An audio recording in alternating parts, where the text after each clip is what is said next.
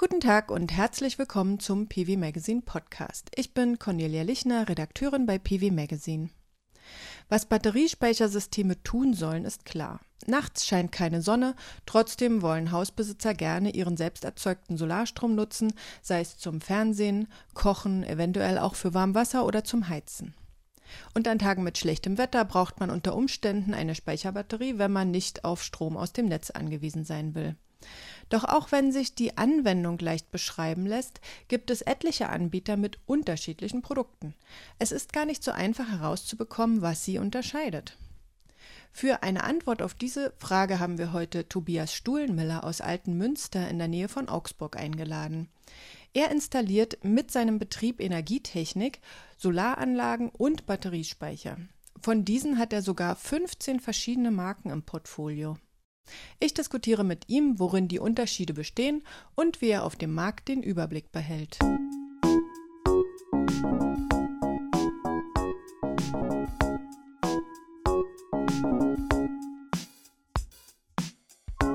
Der P V Magazine Podcast heute mit Tobias Stuhlenmiller, Geschäftsführer der Energietechnik Stuhlenmiller aus Altenmünster in der Nähe von Augsburg. Herzlich willkommen, Herr Stuhlenmiller. Hallo, Frau Lichner. Vielen Dank für Ihre Einladung. Bevor wir in das Thema Heimspeicher einsteigen, erzählen Sie uns doch kurz noch etwas über Ihr Unternehmen, damit wir eine Vorstellung davon bekommen, wie groß es ist, wie lange Sie schon am Markt sind und wer Ihre Kunden sind. Gerne. Die Energietechnik Stuhlenmiller plant, baut und betreibt P V-Anlagen seit mittlerweile fünfundzwanzig Jahren. Wir sind im Großraum Ulm, Augsburg, München aktiv. Und äh, haben in dieser Zeit dort ca. zweitausendfünfhundert Einzelanlagen mit ungefähr fünfunddreißig Megawatt Peak errichtet. Das sind nach Adam Riese im Schnitt ungefähr vierzehn kW Peak pro Anlage. Und da erkennt man schon, dass unser Fokus jetzt nicht die Freifläche ist, sondern eben das Gebäude.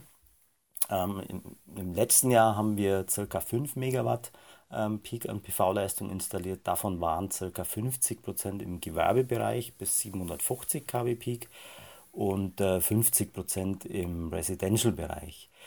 Im Gebäude sind wir schon deutlich länger zu Hause, da wir auch noch ein zweites Standbein haben. Das ist mein Partner, ähm, ebenfalls ein Geschäftsführer bei uns, äh, dann verantwortet. Und äh, dort machen wir seit über fünfzig Jahren ähm, klassische Elektroinstallationen im Gewerbe- und Wohnbaubereich.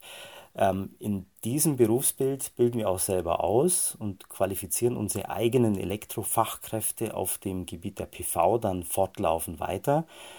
Aktuell haben wir einen Stamm von sechsundzwanzig Mitarbeitern, zuzüglich mehrere Subunternehmerteams, die dann auf Dach für uns arbeiten. An der Stelle darf ich die Gelegenheit ergreifen und mich in aller Öffentlichkeit auch bei meinen Mitarbeitern bedanken, weil die wirklich einen tollen Job machen. Eins Ihrer größten Referenzprojekte im letzten Jahr war ja anscheinend die Paulaner Brauerei in München, richtig?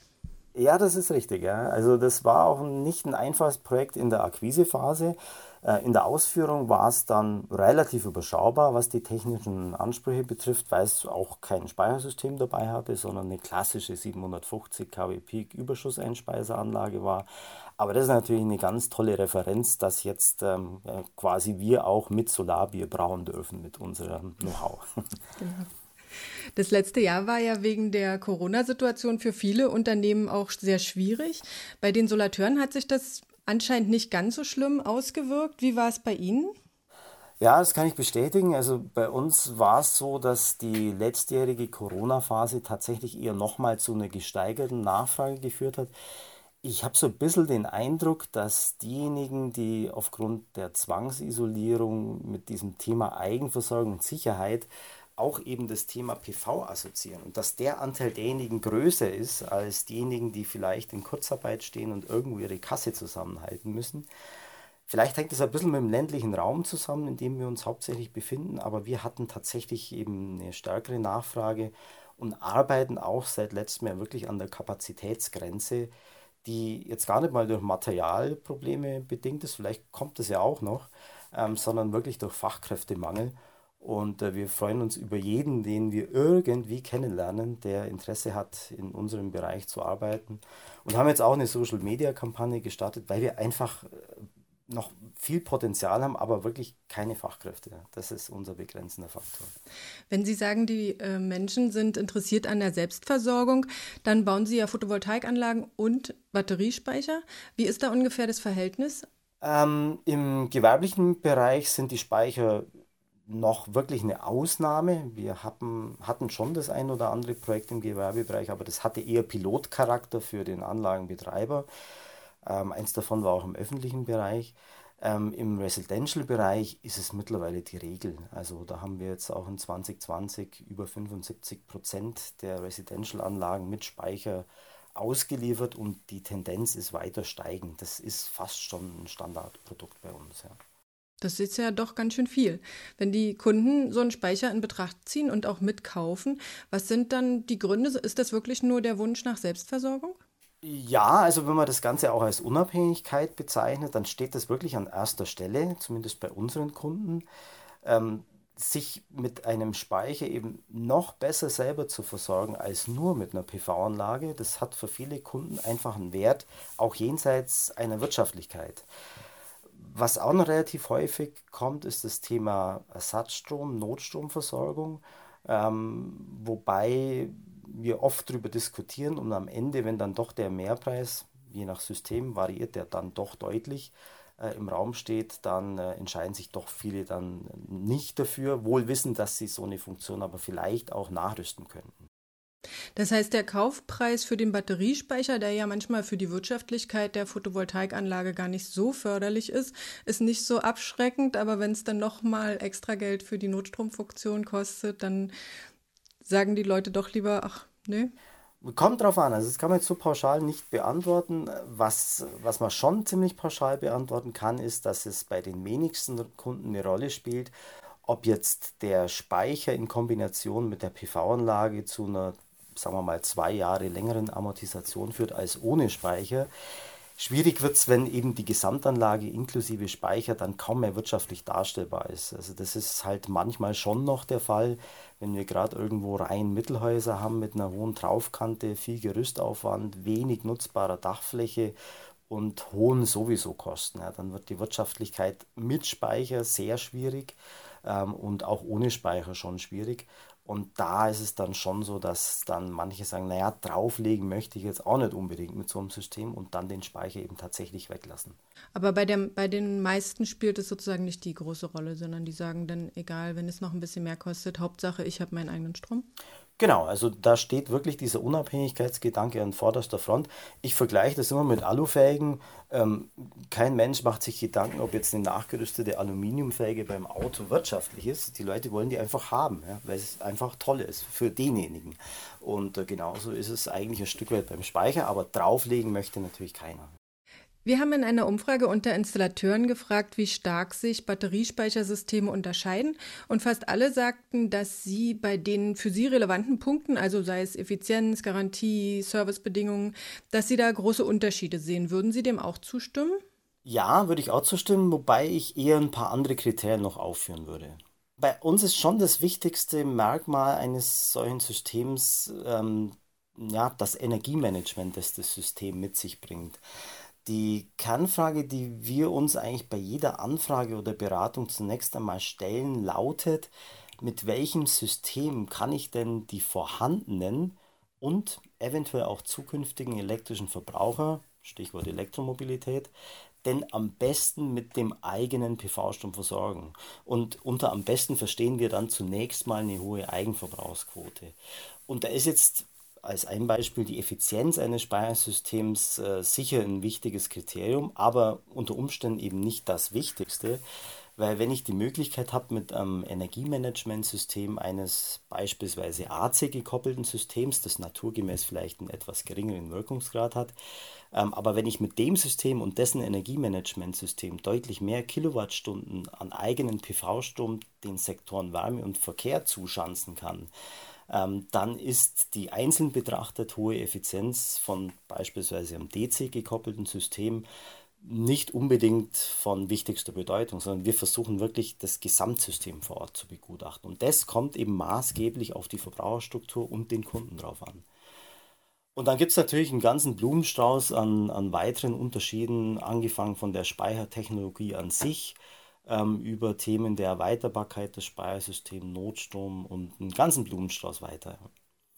Aber Sie machen das schon dann im Wesentlichen an den Motiven der Käufer fest. Und die sind ja ganz schön vielfältig. Ich würde gerne einfach, wenn wir, wenn Sie da zustimmen, einfach mal ein paar Varianten, häufige Varianten durchgehen und dann besprechen, wo die Unterschiede für Sie liegen, warum Sie hier das eine System empfehlen und dort das andere. Ja, also das ist tatsächlich ein recht, ja, wie soll man sagen, man braucht da auch ein gewisses Fingerspitzengefühl beim Kunden. Ähm, wir versuchen schon eben diesen, diesen Blumenstrauß an Motiven zu erläutern, schon ausgehend natürlich von der Vorstellung des Kunden. Der hat ja normalerweise eine gewisse Vorstellung, wenn wir zu ihm kommen und über das Thema sprechen. Ähm, und es ergibt sich dann oft eben das eine zu dem anderen. Wir haben eben die, die eigene Vorstellung oder die eigene Philosophie, dass wir erst einmal an den Eigenverbrauch denken und eben auch an das Ziel, möglichst viel selbst zu verbrauchen. Aber natürlich hat der Kunde auch eigene Vorstellungen, die er einbringt, und äh, dann ist es so ein iterativer Prozess, der da abläuft. Also man kann das auch nicht an einem Schema richtig festmachen. Es gibt so ein paar Punkte, die wir dann eben gemeinsam mit dem Kunden abklopfen. Also das Thema Sektorenkopplung Wärme zum Beispiel. Wenn Wärmepumpe, dann die Frage, welches Fabrikat, unter Umständen auch welcher Regler und welcher Firmwarestand des Reglers, und um damit unter Umständen feststellen zu können, ja, welches P V-Energiemanagementsystem könnte denn da passen. Das können wir vor Ort meistens gar nicht feststellen, sondern müssen wir wirklich über Typenschilder und Rückfragen beim Heiztechnikhersteller uns informieren. Das Thema Sektorenkopplung, Mobilität spielt mittlerweile immer eine Rolle, auch wenn noch die wenigen dann tatsächlich gleich ein Auto auch schon haben oder in naher Zukunft eins kaufen. Aber der Gedanke, mit dem eigenen P V-Strom das Auto zu laden, ist immer da. Es gibt aber auch so grundsätzliche Vorgaben, die der Kunde macht. Also wenn er von Haus aus sagt, er möchte kein Lithium-Ionen-System haben, weil nicht eigensicher oder, oder aus ethischen Gesichtspunkten heraus, naja, dann muss man halt die Alternativen aufzeigen ähm, und äh, ihm aber gleichzeitig auch deren Nachteile erläutern. Und dann passiert es oft so, dass in diesem iterativen Prozess wir am Ende doch wieder beim Lithium-Ionen-System landen, weil einfach die C-Rate fürs Beladen des Autos unter Umständen wichtiger ist als dann vielleicht der ethische Gesichtspunkt. Also man kann es nicht pauschalieren. Es ist schwierig, den Kunden da auch an der Stelle abzuholen, wo er gerade steht. Manche sind da recht, ja, wie soll man sagen, recht unvoreingenommen, haben aber auch nicht unbedingt die Lust, diesen ganzen Blumenstrauß mit durchzugehen, um die schönsten Blüten rauszusuchen. Ähm, da müssen wir dann einfach abkürzen und überlegen, ja, okay, wo ordnen wir den, den aus dem bisherigen Gespräch ein? Es gibt aber auch welche, die sind äh, überinformiert äh, über das ganze Internet-Informationsangebot, ähm, wo wir die dann auch nicht oder nur schlecht aus ihrer etwas eingefahrenen Meinung wieder rausholen. Also es ist ein sehr individueller Prozess, aber wir versuchen eben diesen Blumenstrauß immer abzuklopfen. Eine Kombination, über die Sie ja schon gerade ge- gesprochen haben, ist ja diese Photovoltaikanlage, um das Elektroauto zu laden. Und wenn wir einfach uns mal dieses Beispiel genauer angucken, ja, dann gibt es mhm. äh, die Variante, sage ich mal, dass der Kunde tagsüber nicht zu Hause ist und abends sein Fahrzeug tatsächlich aus dem Speicher laden möchte.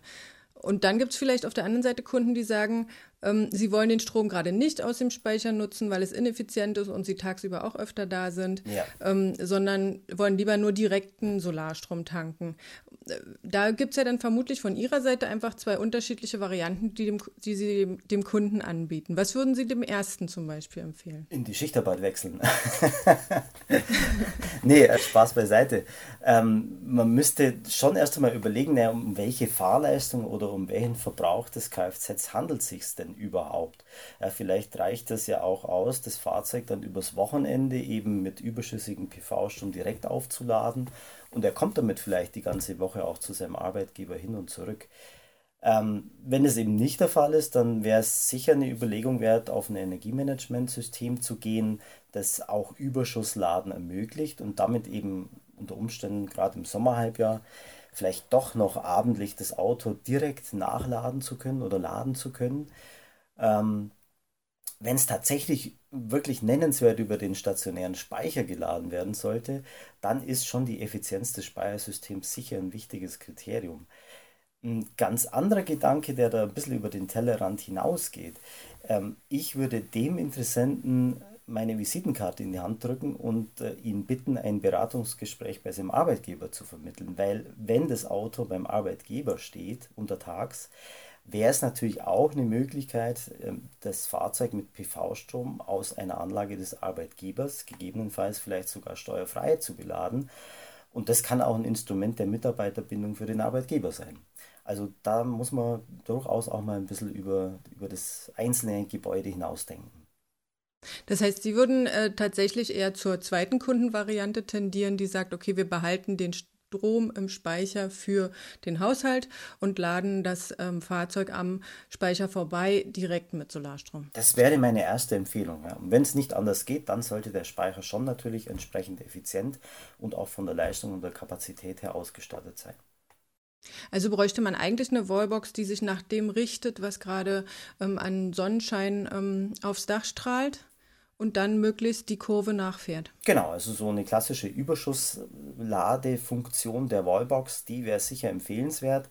Es gibt mittlerweile ja auch von vielen Herstellern aus dem Wechselrichter-Speicherbereich passende Wallboxen oder auch Kooperationen mit passenden Wallbox-Herstellern, die mehr oder weniger gut funktionieren, aber im Allgemeinen klappt es eigentlich bei einer, bei einer, ja, bei einer Kombination, die man gut mal im Griff hat und sauber parametriert hat, klappt es eigentlich ganz gut. Ja. Da gibt es ja immer dann dieses Problem, dass, die, dass der Energy-Meter sowohl von, von, dem, von der Wallbox als auch vom Batteriespeicher akzeptiert werden müsste, oder? Ja, also man muss da tatsächlich in der Lage sein, Prioritäten zu vergeben, dass dann eben das, die Wallbox nicht den Batteriespeicher entlädt, wenn denn parallel noch überschüssig P V-Strom zur Verfügung steht. Das ist richtig, ja. Schauen wir nochmal auf den anderen Kundentyp. Wir, Sie sagten ja vorhin schon ähm, Sektorenkopplung und Umwandlung von äh, Solarstrom und Wärme. Angenommen, wir haben jetzt eine Kundin, die hat einen Altbau und möchte auf eine Wärmepumpe umstellen und äh, möchte den hohen Stromverbrauch durch die Photovoltaikanlage decken. Ähm, dann bräuchten wir ja schon mal einen Energiemanager, der mit dem Speicher und der Wärmepumpe spricht, um die sozusagen ähm, miteinander zu verknüpfen. Also nicht unbedingt. Ich kann ja den Eigenverbrauch auch schon über die Reglerparameter der Wärmepumpe nennenswert verbessern. Zum Beispiel, wenn ich eben die Betriebszeiten der Wärmepumpe anpasse und dadurch den Betrieb eben eher auf den Tagbetrieb lenke. Oder wenn ich eben die Temperaturen für Warmwasser und auch die Heizkurve anpasse, wobei die letzteren beiden natürlich für jede Heizungsanlage gelten. Also es ist für uns immer oder und auch für den, für den Kunden immer ein erhellender Moment, wenn wir bei einer ähm, Anlage, die eine Wärmepumpe hat, eine P V-Anlage nachträglich installieren und damit auch den Verbrauch über den Energy Meter dann visualisieren und man sieht, wie das Ding taktet ohne Ende. Ja, da hat noch nie jemand irgendwas an der Heizkurveneinstellung gemacht. Also da kann ich natürlich jetzt auch, ohne dass ich da eine Kopplung zwischen den beiden Systemen habe, erstmal optimieren und im Zweifelsfall eben auch die Betriebszeiten an die Betriebszeit der P V-Anlage etwas anpassen. Ähm, aber ich kann natürlich auch über Energiemanagement das Ganze weiter verbessern, indem ich eben die Wärmepumpe aktiv ansteuere, wobei man diese Kopplung gerade im Altbau nicht überbewerten darf, weil äh, natürlich immer dann, wenn der größte Teil des Jahresheizwärmebedarfs anfällt, die P V-Anlage naturgemäß eben am wenigsten liefert. Und in dieser Zeit hilft mir auch der beste Regleralgorithmus nichts. Also der Vorteil liegt hauptsächlich eben in der Übergangszeit im Frühling und Herbst. Und dieser Zeitraum ist gerade im Altbaubereich eben relativ kurz. Im Neubau sieht es ein bisschen anders aus, bei gut gedämmten Gebäuden und auch gut abgestimmten Systemen, die jetzt beispielsweise eben auch die Wärmepumpenleistung modulierend beeinflussen können. Da ist diese Phase, diese Übergangsphase, wo ich einerseits eben schon noch einigermaßen viel P V-Strom zur Verfügung habe und andererseits aber auch schon einigermaßen viel heizen muss, da ist diese Phase, diese deckungsgleiche Phase deutlich länger und da macht auch diese ähm, Reglerkombination unterm Strich mehr Sinn wie im Altbau. Dann ist ja im Altbau eine Notversorgung der Wärmepumpe aus dem Speicher sicher auch wenig realistisch. Aber was ist im Neubau, wo ich Wärmepumpen mit weniger Leistung einsetzen kann? Wie sieht es dort zum Beispiel in Bezug auf die Anlaufströme aus? Ähm, die ähm, Wärmepumpen an sich haben natürlich eine deutlich geringere Leistung, ähm, aber trotzdem können die Anlaufströme ein Zigfaches des Nennstroms sein. Und das ist auch bei relativ kleinen Wärmepumpen unter Umständen für das ähm, Speichersystem schon eine Herausforderung, diese Spitzenströme eben abzufedern. Und da hilft dann tatsächlich nur ähm, in den Tiefen der Datenblätter oder auch dann mit dem Hersteller direkt in Kontakt zu treten und abzuklären, was kann denn das Speichersystem, wie stark kann ich das Speichersystem überlasten?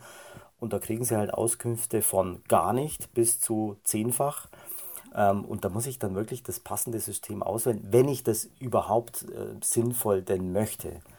Also eine Wärmepumpe jetzt über einen Notstrombetrieb aufrechtzuerhalten, ist schon immer diskussionsbedürftig, weil ähm, ich natürlich in der Regel, wenn die Wärmepumpe wirklich nennenswert äh, Leistung bereitstellt in Form von Wärme, dann ist das das Winterhalbjahr und dann ist der Speicher wahrscheinlich relativ schnell leer. Also ist die Kombination Wärmepumpe plus Speicher plus Notstrom eher was für sehr große Speicher? Das wäre was für sehr große Speicher, aber ich würde sowas grundsätzlich nicht empfehlen. Ähm, wir haben solche Anlagentypen, wo wir natürlich eine Wärmepumpe mit P V und auch Speichersystem koppeln, ähm, wobei wir dann, wenn das, äh, die Notstromfunktion dazukommt, tatsächlich die Wärmepumpe eben außen vor lassen. Ja? Die läuft dann nicht über die Notstromfunktion, ähm, weil wir das eigentlich nicht für sinnvoll erachten. Dann lieber ähm, im Notstrombetrieb eine eineinhalb Kilowatt Herdplatte, zehn Minuten erwärmen und eine Tasse Glühwein machen. Meistens sind ja die Stromausfälle in Deutschland auch nicht so lang, dass man wirklich anfängt zu frieren. Ja? Genau, also im Neubaubereich ist es ohnehin so, dass die Gebäude aufgrund ihrer Dämmung ja einen sehr langen Auskühlfaktor haben. Ähm, also da sehe ich jetzt im Moment noch nicht den Bedarf. Für den Kunden ist es meistens dann wichtig, dass er so eine Funktion eben nachrüsten kann. Ähm, da kommt auch ein weiteres Kriterium bei der Speicherauswahl nochmal zum Zug, und zwar das ist die Frage, na, wie lang kann ich denn so ein System erweitern? Geht das zwölf Monate, vierundzwanzig oder unbegrenzt? Das kann dann bei der Auswahl eines Speichersystems im Zusammenhang mit Notstrom eben auch eine Rolle spielen. Ähm, wenn wir sowieso gerade über Neubauten sprechen, ähm, Sie sagten im Vorgespräch, dass es auch ähm, für Sie problematisch ist, wenn, der, wenn die, das Dach schon installiert ist, die Photovoltaikanlage ist schon drauf, der Speicher ist schon da, aber die Leute sind noch gar nicht richtig eingezogen oder haben noch gar keinen Netzanschluss. Und dann muss man ja, wenn man jetzt einen neuen ähm, Speicher dazustellt, ähm, den relativ zügig auch in Betrieb nehmen, was ja bei einem Neubau unter Umständen schwierig ist, ja? Ja, das ist richtig. Und das Internet ist ja manchmal auch noch nicht gleich da. Genau. Das Internet ist tatsächlich meistens dann noch langsamer als der Stromanschluss. Also um so ein System in Betrieb zu setzen, brauche ich natürlich einen Stromanschluss. Ich könnte das theoretisch mal kurzzeitig am Baustromanschluss rudimentär ja, mit meinen Messungen kurz in Betrieb nehmen, dann wieder abschalten. Aber ich habe natürlich dann schon das Problem, dass zum einen der Speicher unter Umständen eben auch monatelang steht und sich entsprechend selbst entlädt. Ich unter Umständen dann in so eine Grenze komme, wo ich tatsächlich nachladen muss, wenn ich den richtig in Betrieb nehme. Und ich habe auch das Problem, dass wenn ich jetzt den Stromanschluss habe und das System tatsächlich erst einmal läuft und trotzdem die Internetverbindung fehlt, auch nicht die Gewährleistungskriterien mancher Hersteller erfüllen kann, die sagen, im Regelbetrieb ist eine dauerhafte Internetverbindung notwendig. Die zwei Themen habe ich im Neubau. Das ist sowieso immer auch ein, eine Frage, die an uns oft gerichtet wird, zum Beispiel während Webinaren, wenn, wenn Hersteller ihre ähm, Heimspeicher vorstellen, ist immer die Frage, ähm, muss der Speicher die ganze Zeit im Internet sein? Und was passiert, wenn er mal für eine Weile nicht drin ist, ja? Genau, also es gibt auch tatsächlich eine nennenswerte Anzahl von Interessenten, von Endkunden, die sagen, meine Daten bleiben bei mir. Und dann muss ich tatsächlich ganz genau in die Gewährleistungsbedingungen der Speicherhersteller reinschauen. Und wenn eben genau diese Blüte, sage ich jetzt mal, dieses Datenschutzthema beim Kunden am wichtigsten ist, ja, dann scheidet halt eine ganze Reihe von Systemen von Haus aus schon mal aus. Also das ist, kann so sein, ja. Und von der Internetanbindung ist ja oft nicht nur der Speicher selbst abhängig, sondern auch die verschiedenen Einzelkomponenten. Wie klappt das Ihrer Erfahrung nach? Das ist auch noch ein wichtiges Thema. Also wir machen immer öfter die Erfahrung, dass wir im laufenden Betrieb vor allem dann Kommunikationsstörungen von den Systemen bekommen, die wir zunächst nicht richtig zuordnen können, wo sich dann auch dann schon relativ schnell in Rücksprache mit dem Hersteller herausstellt, dass das ähm, auf das E D V-Netzwerk des Kunden zurückzuführen ist. Und wir haben Phänomene, bei denen dann nur Updates des Routers des Kunden zu einer Kommunikationsstörung des P V-Speichersystems dann führt. Und äh, da, da eben immer mehr Endkundengeräte sich im, im E D V-Netzwerk des Kunden tummeln und dort das Datenvolumen und das, die ganze Kommunikation immer mehr wird, ähm, zeichnet sich ab, dass diese Systeme, die eben ja, nur einen Internetzugang haben und ihre Einzelkomponenten, also zum Beispiel den Smart Meter, eben mit einer eigenen drahtgebundenen Verbindung dann einbinden, dass die hier tatsächlich einen Vorteil haben. Und haben Sie auch Kunden, die am liebsten komplett autark wären und den Netzanschluss am liebsten abschalten würden? Ja, wer will das nicht? Ja. äh, natürlich, also die Kunden gibt es natürlich. Ähm, den meisten ist es schon klar, dass das mit den heutigen Standardtechnologien schwer oder eigentlich nicht wirtschaftlich möglich ist. Es gibt aber auch durchaus manche, die verwundert sind, dass das nicht geht oder die denken, wenn ich jetzt so eine Anlage habe, dann ist das automatisch so. Also die gibt es schon auch. Ähm, aber der Wunsch ist äh, schon allgegenwärtig. Ja. Und die bräuchten dann also ein wirklich vollwertiges Notstromsystem, drei Phasen? Also die bräuchten zunächst einmal auf jeden Fall ein unwirtschaftliches System, weil die Wirtschaftlichkeit von so einem System nicht darstellbar ist. Es gibt so ein paar kleine Randanwendungen, fallen mir jetzt gerade spontan ein. Wir haben schon mehrere Anlagen auf Campingplätzen installiert, die tatsächlich eben im Inselbetrieb laufen, dauerhaft im Inselbetrieb, weil eben die ähm, Dauercamper keine Lust mehr hatten, mehr als ein Euro für die Kilowattstunde an ihren ähm, Campingplatzbesitzer zu bezahlen. Aber auch das ist natürlich dann mit Komforteinschränkungen verbunden. Ähm, also wenn ich den vollen Komfort eines Wohnhauses aufrechterhalten möchte und dauerhaft in unseren Breitengraden mit vier Jahreszeiten autark sein möchte, dann wird es einfach teuer, ja, weil diesen Speicher, den ich bräuchte, der wäre so groß, dass ich den genau einmal nutze. Ich belade den im Sommer mit Überschuss und entlade den im Winterhalbjahr, wenn ich einfach zu wenig habe. Und das wäre dann ein Nutzungszyklus, der einfach extrem teuer ist. Bisher haben wir ja ähm, vor allem über Lithium-Speicher äh, gesprochen, aber Sie verkaufen Ihren Kunden ja auch noch andere ähm, Systeme, also sowohl Salzwasser als auch Redox-Flow-Batterien. Für welche Anwendung nehmen Sie die? Die kommen meistens dann zum Zug, wenn jemand tatsächlich eben Lithium-Ionen-Systeme ausschließen möchte. Aus Gründen der Sicherheit und auch aus Gründen, ja, nach ethischen Gesichtspunkten, Stichwort seltene Erden, ähm, Abbau durch Kinderarbeit und so weiter. Das Thema kommt relativ oft ähm, und oft auch manchmal mit einem sehr großen Enthusiasmus, ja, dass es ja was Alternatives gibt und das möchte ich unbedingt haben. Ähm, wenn man dann aber wieder diesen ganzen Blumenstrauß ähm, aufzählt und auch die Nachteile dieser Systeme einfach neutral auf den Tisch legt und sagt, naja, wir haben eine geringe C-Rate, äh, die Systeme sind relativ groß, sie sind relativ schwer, der Preis ist sehr teuer, also wenn man diese Themen alle durch ist, dann landet doch eine nennenswerte Anzahl der vorherigen Enthusiasten dann doch wieder beim Lithium-Ionen-System. Wenigstens kobaltfrei sollte es dann aber sein. Und ähm, wie lassen sich diese Systeme installieren? Also bei den Lithium-Speichern hat man ja den Eindruck, dass die Hersteller zumindest die Absicht haben, Plug-and-Play-Systeme zu produzieren. Ist das aber äh, bei, bei, bei so einer Redox-Flow-Batterie, kann ich mir das kaum vorstellen. Das haben Sie jetzt schön formuliert, die Absicht, der gute Wille ist da. Also bei Redox-Flow und, und ähm, Salzwasserspeichern ist es schon etwas anderes, weil sie doch einfach viel Gewicht und viel Volumen transportieren müssen. Also das funktioniert auch nicht mit einer Ein-Mann-Installation. Das ist ja bei den neueren Lithium-Ionen-Systemen schon relativ gut gelöst, dass die teilweise ja auch berufsgenossenschaftlich konform vom Gewicht her sind, dass das ein Einzelner wirklich installieren kann. Das funktioniert jetzt beispielsweise bei diesen klassischen Salzwasser-Stacks nicht, weil die ein Gewicht von über hundert Kilo haben ähm, und auch schwer einzubringen sind. Ähm, und auch bei den Redox-Flow-Speichern ist es so, dass sie einfach relativ viel Flüssigkeit eben transportieren müssen, einfüllen müssen. Der Aufwand jetzt im Vergleich zum typischen Standard-Lithium-Ionen-System beträgt dann bei dem System unter Umständen schon das drei- bis vierfache.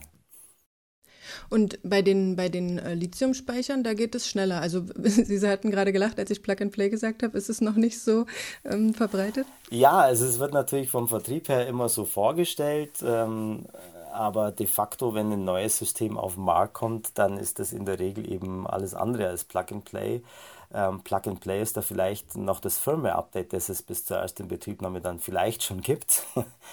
Ähm, aber da ist es doch tatsächlich so, dass wir uns unter Plug and Play, äh, wenn wir uns dann ein fertiges System vorstellen, das wir aufbauen, anschließend in den Betrieb nehmen, dass das gerade bei neuen Systemen tatsächlich eher die Ausnahme ist. Wenn Sie so ein Speichersystem zum allerersten Mal installieren, also ein System, was Sie vorher noch nicht kannten und noch nicht gehabt haben, wie ist der Aufwand im Vergleich zu den späteren Wiederholungen, wenn Sie es meinetwegen zum fünften oder siebten Mal installieren? Und, und wie werden Sie von den Herstellern bei dem ersten Mal unterstützt? Werden Sie da an die Hand genommen und, und äh, durchgeführt? Also die Unterstützung ist schon etwas unterschiedlich. Da gibt es natürlich unterschiedliche Support-Strategien der Hersteller. Ähm, es sind schon alle irgendwo bemüht. Es gibt teilweise auch ganz gute Unterstützung über, über Videos, die im Netz verfügbar sind. Was wir tatsächlich leider nicht mehr schaffen, ist, dass wir jedes System uns im Vorfeld genau anschauen, dann eine Schulungseinheit absolvieren oder das auch bei uns mal erstmal in unserem Showroom aufbauen. Das haben wir früher relativ häufig gemacht, dass wir uns das wirklich bei uns angeschaut haben, bevor wir zum Kunden sind. Aber das ist bei der Fülle der Änderungen nicht mehr drin. Der Aufwand reduziert sich dann schon. Also wenn ich so ein System einfach ein paar Mal gemacht habe, dann läuft es natürlich beim fünften, sechsten, siebten Mal wesentlich besser. Ähm, gleichzeitig ist es aber so, dass auch dann irgendwann wieder Firmware-Updates kommen und es eben lange nicht so ist, dass ein System, das ich äh, vor drei Monaten installiert habe, ähm, eben heute noch ganz genauso installiert werden kann, sondern da kann es unter Umständen eben sein, dass bestimmte Menüpunkte dazukommen. Also die Den Aufbau der Hardware ist da tatsächlich das geringste Problem. Ja, das ist Handwerk, da muss man die Stromlaufpläne lesen können und sauber arbeiten. Ähm, der Knackpunkt ist tatsächlich dann, wie sich das System verhält. Und wir haben einfach Systeme, die manchmal richtig zickig sind. Ja, das äußert sich dann so, dass bestimmte Inbetriebnahmen-Routinen nicht durchlaufen, sondern immer wieder abbrechen. Ähm, aus welchen Gründen dann auch immer. Das kann auch der Support zum Teil nicht richtig klären. Ja, und wir immer wieder dann anstoßen. Und da entwickelt sich so eine gewisse Erfahrung.